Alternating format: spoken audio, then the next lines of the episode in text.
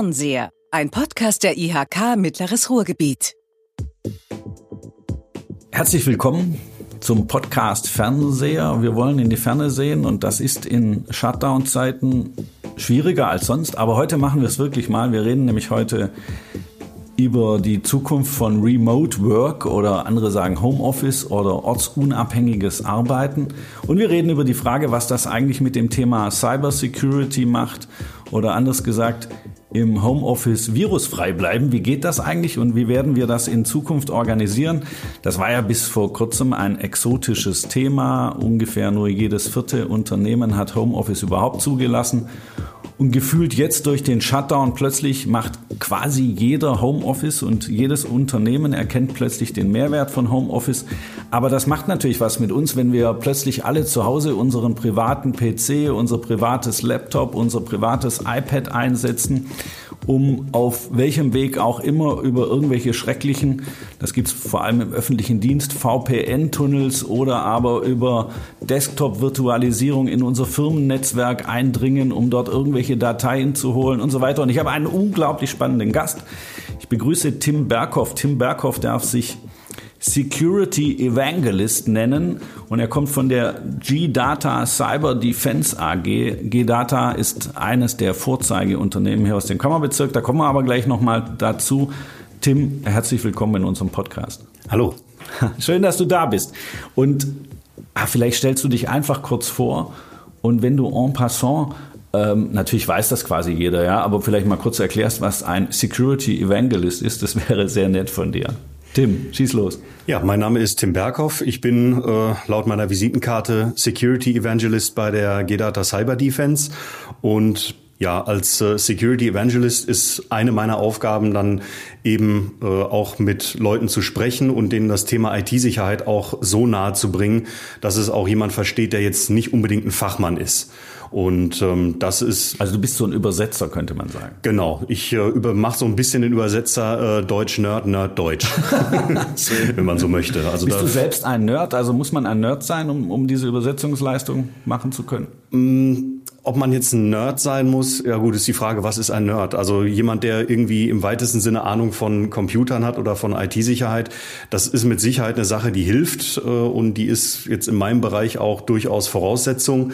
Ich habe äh, lange Jahre auch bei äh, uns selber im Support gearbeitet, sowohl im Heimanwenderbereich als auch im Geschäftskundenbereich. Also du bist schon lange bei G-Data? Genau, ich bin jetzt seit, ja, seit etwas über zehn Jahren bei G-Data und habe mich da vom Support übers Consulting eben bis in die Unternehmenskommunikation gearbeitet. Was hast du vorher gemacht, bevor du bei G-Data warst? Ähm, ich komme ursprünglich aus einer komplett anderen Fachrichtung, die mit IT überhaupt nichts zu tun hat. Ich habe unter anderem äh, mal Anglistik studiert. Das ist ja lustig. Also ich meine, Anglistik stört wahrscheinlich nicht, weil es ganz gut ist, wenn man ein bisschen Englisch kann. Aber wie kam es dann zu G-Data und zum Thema Computer und so und Sicherheit? Ich sag mal, computeraffin war ich eigentlich schon immer. Das hat angefangen so beim C64 und beim Amiga und äh, hat nie wirklich aufgehört. Also du kannst auch noch so Festplatten ausbauen, größere Festplatte einbauen, Arbeitsspeicher dazu packen. Genau. Ah, aus der Zeit, alles klar. Genau. Wie alt bist du? Äh, ich bin hier, wie alt bin ich jetzt? Äh, 39. Aber da irgendwas hat hier, warum, warum macht das Pling? Hm. Irgendwie, also Aber so ist das, wenn man Security Evangelisten da hat, der muss natürlich, so. also ich, kurz zur Beschreibung, weil das können die Podcast-Hörerinnen und Hörer ja nicht sehen. Also Tim hat mindestens zwei Handys da liegen und er hat versucht, sie zu deaktivieren. Die lassen sich aber nicht deaktivieren. Ich hoffe, es ist kein Virus, Tim. Äh, nein, das ist eher unwahrscheinlich. Äh, an der Stelle hat sich jetzt mein Kalender gemeldet, um mir zu sagen, dass ich jetzt hier sein soll. Also ist super, dass du hier bist und super, dass dein Kalender auch weiß. Okay, also äh, du hast schon immer was mit Computern gemacht und dann hast genau. du irgendwann gedacht, G-Data, der Laden hier. Ähm, ich bin dazu gekommen im Prinzip durch einen Studentenjob, so neben dem Studium und äh, habe da eben im Support angefangen und ja, ich habe da wohl das ein oder andere irgendwie richtig gemacht und so ist dann äh, ist man dann an mich herangetreten und hat mich gefragt, ob ich mir das auch so als äh, dauerhaften Job vorstellen könnte und ähm, ja, da ich damals so ein bisschen in der, in Anführungsstrichen, äh, Selbstfindungsphase war, ähm, ohne das jetzt irgendwie esoterisch zu meinen, ähm, habe ich da das Angebot dann angenommen und ja, der Rest ist Geschichte. Jetzt ist es natürlich so, dass ich glaube, in Nordrhein-Westfalen niemand lebt, der nicht Gedata kennt und auch die Bedeutung von Gedata einschätzen kann. Aber unser Podcast wird weit über Nordrhein-Westfalen hinaus gehört und sogar im Ausland. Und deshalb erklär doch mal kurz, was Gedata so macht, damit man so ein Gefühl kriegt, wie groß ist das und. Ne? Gedata ist ein Unternehmen, das es seit 1985 gibt, also quasi ein Urgestein, was den IT-Security-Bereich angeht. Ähm, einer ich der ersten. Damals, ich kann mich noch erinnern an diese, ich weiß gar nicht mehr, wie die heißen. Wie hießen die großen Disketten? Ähm, Floppy Disks, diese genau. weichen Dinger. Die, die, die damals auch wirklich noch floppy waren. Die also. richtig floppy waren. Und ich erinnere mich, da gab es schon Virenschutzprogramme von G-Data. Genau, das war damals äh, eines der ersten kommerziell verfügbaren Antivirenprogramme. Äh, damals unter anderem für den Atari ST. Da ist nur ja. jetzt, sage ich mal, so in den letzten Jahren die Nachfrage nach Software so ein bisschen rückläufig. ähm, so dass wir da natürlich äh, immer an den aktuellen Systemen uns orientieren.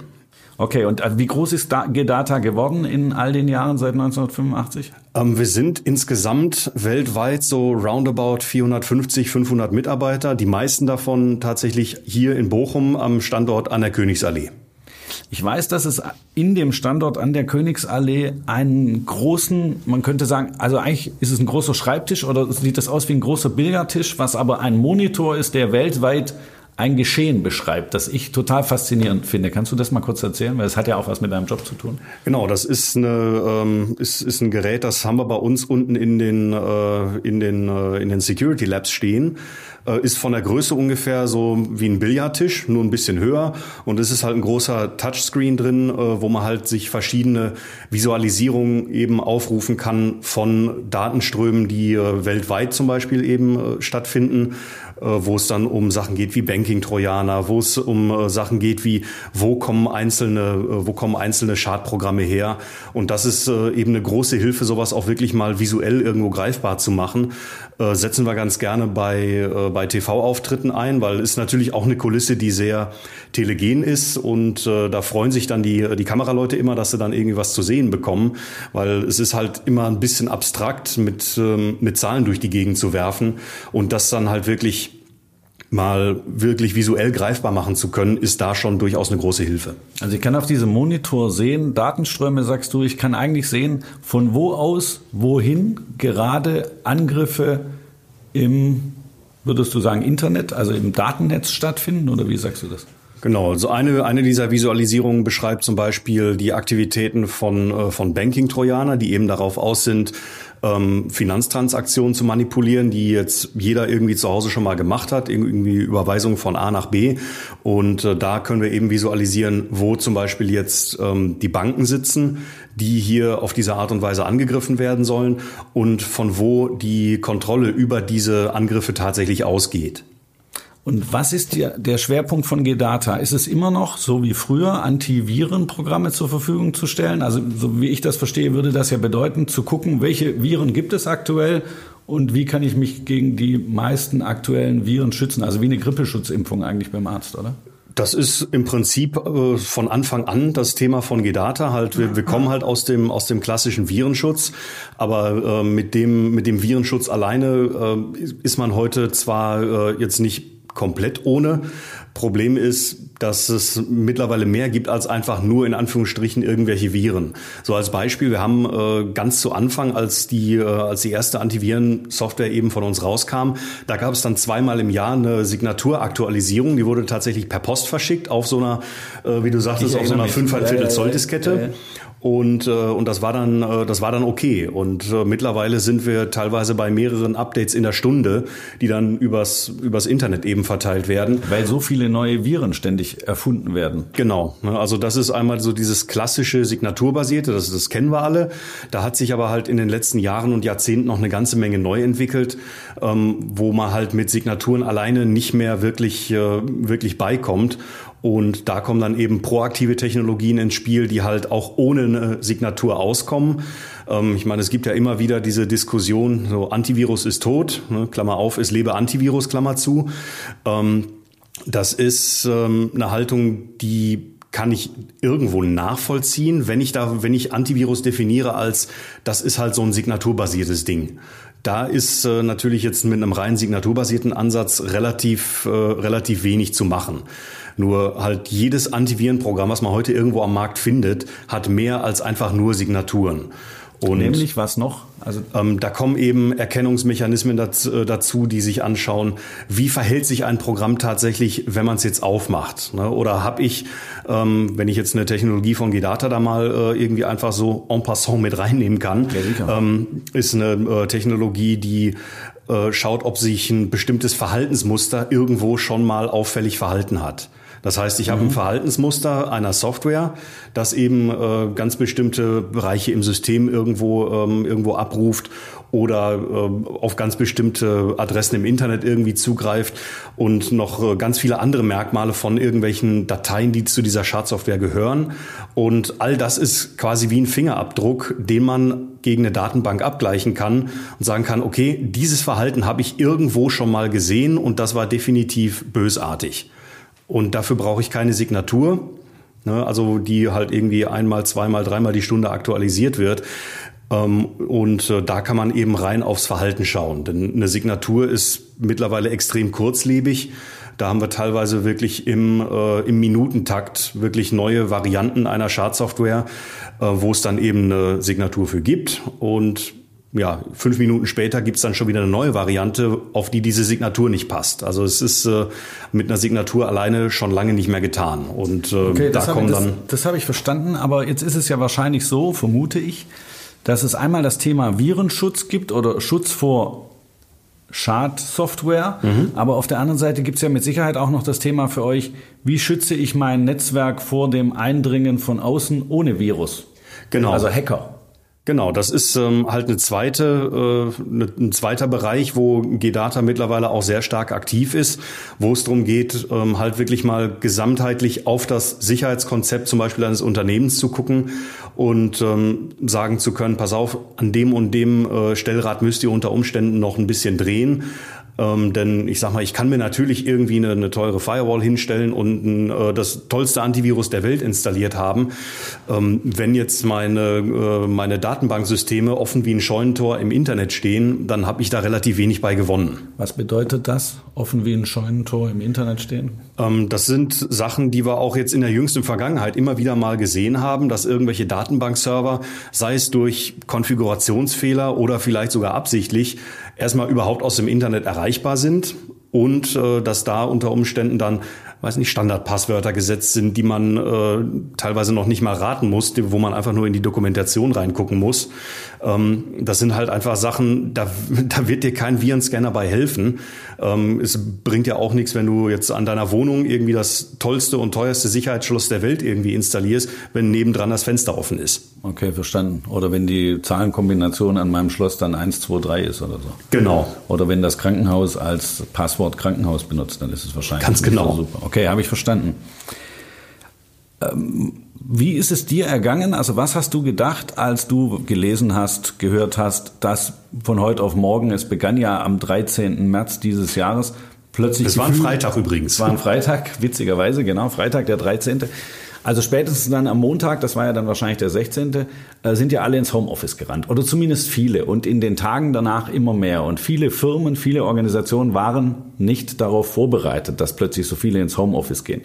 Was hast du gedacht? Was denkt ein Security-Evangelist in so einem Moment? Hm.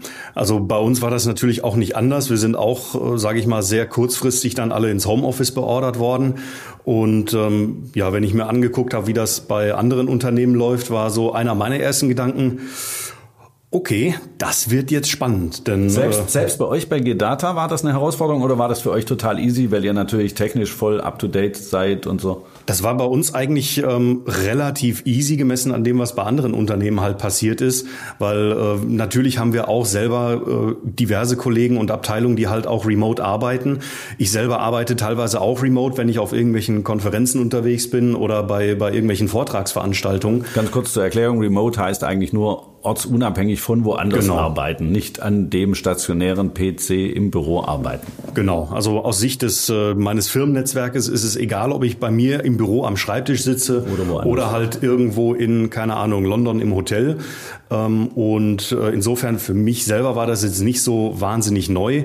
Nur da sind natürlich ganz viele Unternehmen, ähm, ich möchte nicht sagen auf die Nase gefallen, aber da war dann über Nacht dieser oh, okay, da müssen wir jetzt was machen, Effekt. Und äh, da war mir eigentlich relativ schnell auch klar, dass das für einige Unternehmen echt eine Herausforderung wird, weil die das Thema äh, bis jetzt überhaupt nicht auf dem Schirm hatten oder wenn überhaupt nur sehr stiefmütterlich behandelt haben, weil es immer geheißen hat, Homeoffice, äh, nee, machen wir nicht oder Homeoffice äh, geht nicht. Der Grund ist jetzt mal freibleibend.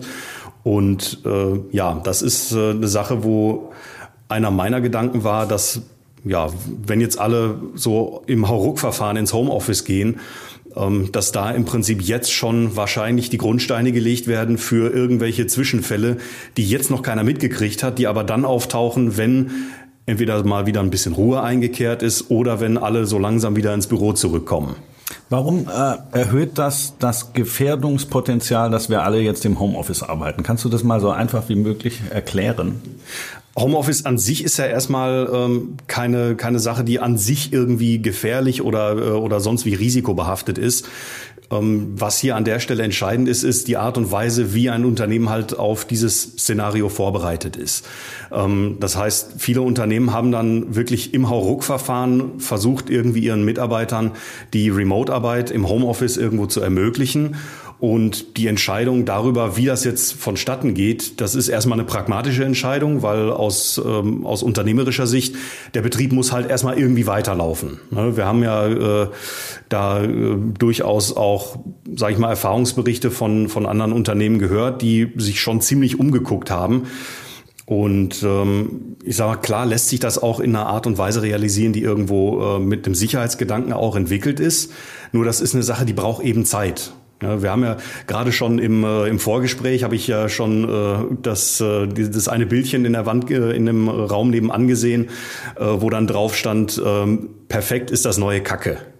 Also fand, fand ich willkommen im Podcast der IHK Mittleres Ruhrgebiet und es stimmt, bei uns hängen solche Bilder. Ich habe mal wieder vergessen, mich vorzustellen. Mein Name ist Erik Weig, ich arbeite für die IHK Mittleres Ruhrgebiet und darf auch für die IHK diesen Podcast moderieren. Und was Tim sagt, stimmt, solche Sachen stehen bei uns an der Wand. Ja, das, äh, und das finde ich eigentlich auch äh, eine sehr passende, äh, ein sehr passendes Bild in dem Zusammenhang.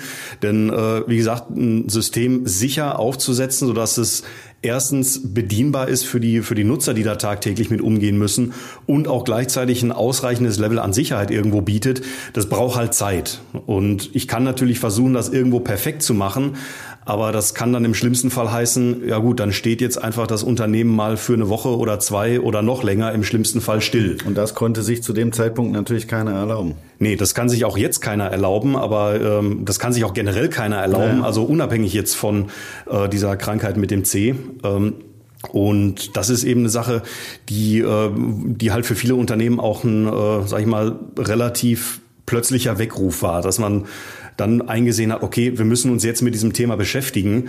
Und ähm, das erschöpft sich allerdings nicht darin, dass man einfach nur sagt, okay, wir nehmen jetzt einen Terminal-Server, den stellen wir ins Netz und da kann sich jeder Benutzer darauf anmelden und dann da irgendwie seine Mails abrufen und äh, irgendwie sonst, äh, sonst irgendwelche Dinge machen. Denn ähm, das ist eine Sache, die funktioniert. Ne? Also unter pragmatischen Gesichtspunkten ist das eine, eine durchaus valide Entscheidung. Ähm, das Problem ist, dass ganz viele Sicherheitsvorfälle in der letzten Zeit eben darauf zurückgegangen sind, dass irgendwo ein Server im Netz stand, der nicht ausreichend gesichert war, wo jetzt irgendwelche Benutzer irgendwelche, sage ich mal, relativ einfach zu ratenden Passwörter benutzen. Ne, ja. So Passwort 1234 oder so. Ne, und äh, das ist eine Sache, die kriegt auch ein, äh, eine IT-Abteilung nicht unbedingt immer sofort mit. Denn wenn irgendwelche, sage ich mal, Angreifer sich eines Benutzeraccounts, eines Benutzerkontos bemächtigen, weil sie das Passwort geraten haben, das sieht man als IT-Abteilung erstmal nicht. Ne? Das Wer sieht einen zugreift. Dann denken die, Erik Weig meldet sich gerade genau. an, passt schon, der darf ja, also lassen wir ihn arbeiten. Genau. Ne? Wenn man dann ein bisschen weiter guckt und sagt, okay, ähm, der wird sich jetzt vielleicht nicht morgens um drei aus, äh, weiß ich nicht, äh, von Singapur? den Philippinen irgendwie ja, einwählen ja, oder aus okay. Singapur. Ja, und am nächsten Morgen um acht dann aus dem Büro in Bochum, ähm, ja. dann könnte man durchaus auf den Gedanken kommen, dass da irgendwas nicht, nicht so ganz richtig läuft. Nur das ist eine Sache, die muss eben erstmal gewährleistet sein. Und das, äh, das ist und, und war sie in vielen Punkten eben nicht. Also sind solche Sachen passiert in den letzten Wochen? Ähm, solche Sachen sind definitiv passiert. Wir wissen vielleicht noch nicht offiziell was davon, ja, ja, ja. denn äh, ne, also Unternehmen sind jetzt nicht unbedingt immer heiß darauf, irgendwie darüber zu diskutieren, dass bei denen irgendwas falsch gelaufen ist. Klar, damit will keiner an die Öffentlichkeit, das ist ja logisch. Klar. Weil dann ja meistens auch nicht nur die eigenen Daten betroffen sind, sondern Kundendaten betroffen sind und so weiter. Genau, und dann wird dann irgendwann der, der äh, Landesbeauftragte für den Datenschutz hellhörig und äh, Genau. ab da wird's dann, wird's dann nervig. Was ist die häufig, am häufigsten vorkommende Variante von Cyberkriminalität? Also ist es, ist es das Abgreifen von Daten und Passwörtern? Ist das das? Also du hast ja am Anfang von Finanztransaktionen gesprochen, das kann ich mir irgendwie gut vorstellen. Äh, Oder ist es ähm, das Ausspähen von persönlichen Daten, um die dann zu missbrauchen, was weiß ich, irgendwelche Fotos, die keiner sehen soll? Oder ist es das ähm, neulich vorgekommen hier im Kammerbezirk, ich sage nicht bei welcher großen Organisation, ist es der Versuch, quasi das ganze Netzwerk abzusperren und dann Lösegeld zu erpressen? Oder was ist die am häufigsten vorkommende Form und wogegen sollte man sich vor allem schützen? Sowohl als Privatmensch, aber auch als Unternehmen. Mhm. Grundsätzlich klar, äh, wenn es darum geht, irgendwie Angriffsmethoden, Angriffsszenarien sich, äh, sich irgendwo, irgendwo vorzustellen, ähm, da gibt's eine ganze Menge von, äh, was du jetzt gerade gesagt hast, äh, sogenannter Ransomware, die halt äh, alle Rechner in einem, in einem Netzwerk irgendwo verschlüsselt und dann äh, Ja, sagt, pass auf, ja. ich möchte jetzt Lösegeld in Höhe von Betrag X haben, ähm, eben bis hin zum Abgreifen von persönlichen Daten. Ähm, da sind äh, Behörden häufig dann auch Ziel von Angriffen, weil man eben versucht, an möglichst viele Daten ranzukommen von möglichst vielen Menschen. Diese Daten können dann wiederum, ähm, sage ich mal, monetarisiert werden und äh, natürlich auch direkt missbraucht werden. Da sind Sachen bei wie, ähm, ja, weiß nicht, äh, geistiges Eigentum, ne? irgendwelche ähm, Patente. Patente, Fertigungsdaten, Konstruktionszeichnung, da ist im Prinzip alles mit bei. Ähm, der entscheidende Faktor ist, kann ich als Krimineller, wenn ich jetzt mal so durch die, durch die Brille eines Kriminellen schaue, ähm, kann ich mit diesen Daten Geld machen? Das ist der erste und der einzige oder mit der einzige äh, Antrieb, der äh, in vielen Fällen dahinter steckt. Ne? Also das muss nicht unbedingt immer die äh, hochtrabende Industriespionage sein. Die spielt natürlich auch eine Rolle, keine Frage. Ähm, nur in den allermeisten Fällen geht es eben darum, so schnell so viel Profit zu machen wie möglich. Und das findet sich auch eben in den tatsächlichen Angriffsmethoden wieder, die Kriminelle dann tatsächlich benutzen. Und äh, da haben wir jetzt in der aktuellen Zeit äh, eigentlich überhaupt nichts, was irgendwie revolutionär neu wäre. Also ähm, sowas wie, weiß nicht, Phishing über irgendwelche E-Mails, wo man dann eine angebliche Rechnung drin hat, äh, wo man dann sich auf irgendwelchen Portalen in Anführungsstrichen anmelden soll oder irgendeine, äh, irgendeine Mahnung ganz schnell aufmachen soll und in dieser Mahnung ist dann irgendeine Schadsoftware drin. Ähm, oder das gleiche gibt's auch halt auch auf irgendwelchen manipulierten Webseiten. Das ist alles überhaupt nicht neu. Das gibt's schon seit Jahren, Jahrzehnten. Ich habe auch Ähm, nichts Neues gesehen, aber ich habe das Gefühl, in den letzten Wochen ist es einfach viel mehr geworden. Kann Ja. das sein? Das ist, äh, das ist tatsächlich so. Also wir haben, äh, wenn wir uns einfach nur mal die Zahlen anschauen, äh, die wir bei uns aus der Telemetrie rausbekommen haben, ähm, da haben wir teilweise ähm, einen Zuwachs um bis zu 30 Prozent gesehen im Vergleich vor der Corona-Krise ähm, zum Vergleich so Okay. im ersten Monat der Dann täuscht Krise. mein Gefühl mich nicht, weil das Nee, war auch mein Eindruck. nicht. Ja. Ja, also das ist, äh, das sind Sachen, die, wie gesagt, sind überhaupt nicht neu. Nur die werden natürlich jetzt verstärkt eingesetzt. Und ähm, der Grund, warum das in vielen Fällen halt sehr gut funktioniert, ähm, ist im Prinzip darin begründet, dass es bei vielen Menschen gerade im äh, Anfangszeit, im Anfangsbereich dieser äh, dieser Krise halt eine Menge Unsicherheit gegeben hat und eine ganze Menge Informationsbedarf. Und wenn da jemand irgendwo in einer E-Mail überzeugend genug auftritt und die richtigen, äh, sage ich mal, Schlüsselwörter irgendwo nennt, dann ist die Wahrscheinlichkeit natürlich wesentlich höher, dass jemand eine, einen E-Mail-Anhang öffnet, den er vielleicht im Nachhinein betrachtet ähm, besser zugelassen hätte. Ne? Denn äh, wenn ich jemanden neugierig mache oder ihm Angst einjage, dann habe ich einen wunderbaren Hebel, um diesen Menschen dazu zu bewegen, Dinge zu tun, die jetzt vielleicht nicht unbedingt in seinem eigenen Sinne oder im Sinne des Unternehmens sind. Und ähm, wie gesagt, das ist eine Taktik, die funktioniert ja seit Jahren und Jahrzehnten und die hat sich auch nicht wesentlich geändert. Ja. Äh, Wenn ich mir das jetzt so anhöre, dann gibt es ja verschiedene Einfallstore, gegen die ich mich schützen muss als Unternehmen, als Privatperson auch. Äh, Wenn ich jetzt so eine Firma habe mit 10 Mitarbeitern, mit 50 Mitarbeitern, mit 250 Mitarbeitern, dann st- habe ich den Eindruck, nicht nur was das Thema Homeoffice angeht und so, sondern insgesamt muss ich schon einen erheblichen Aufwand betreiben, um einigermaßen sicher zu sein vor Cyberkriminalität. Kann, kann ich das selber leisten mit einer eigenen IT-Abteilung? Äh, wie viel Geld muss ich dafür einplanen? Äh, jetzt würdest du wahrscheinlich sagen, ja, muss der halt zu G-Data gehen, dann machen wir das schon für dich. Aber jetzt mal ernsthaft. Also das ist ja, wenn man das als ernsthafte Bedrohung akzeptiert, dann muss, muss ich als Unternehmer investieren in dieses Thema. Das ist erstmal äh, eine Aussage, die würde ich 100% so unterschreiben. Denn äh, wenn es darum geht, irgendwo die Sicherheit zu erhöhen, ähm, dann ist das in der Regel mit einem Invest irgendwo verbunden. Das heißt jetzt aber nicht, dass man mehr Sicherheit erreicht, indem man einfach nur das Portemonnaie aufmacht und sagt, äh, hier, Geld spielt keine Rolle. Ich meine, das freut natürlich unsere Vertriebskollegen, die werden damit Sicherheit nichts gegen haben, ähm, ist aber nicht unbedingt immer zielführend. Also grundsätzlich ist es ähm, erstmal wichtig, dass jedes Unternehmen für sich den eigenen Bedarf definiert. Ne? Erstmal festzustellen, welche Bedrohungsszenarien sind für mich jetzt überhaupt relevant. Kann das ein Unternehmer selbst machen? Ähm, das können viele Unternehmen bestimmt auch äh, selbst leisten. Und äh, für den Fall, dass dem nicht so ist, gibt es natürlich auch entsprechende Fachleute, natürlich auch bei Gedata, die dabei mit, äh, die dabei mit unterstützen können. Das ähm, ist aber immer erst der erste Schritt, feststellen, was habe ich jetzt überhaupt und was sind für mich jetzt irgendwo relevante Risiken. Denn äh, ohne eine Bestandsaufnahme und eine Standortbestimmung, wo stehe ich jetzt im Moment mit meiner Sicherheit überhaupt, macht es eigentlich überhaupt keinen Sinn, irgendwie auf Einkaufstour zu gehen und irgendwelche äh, Softwarelizenzen oder, oder, oder Beraterverträge irgendwo einzukaufen.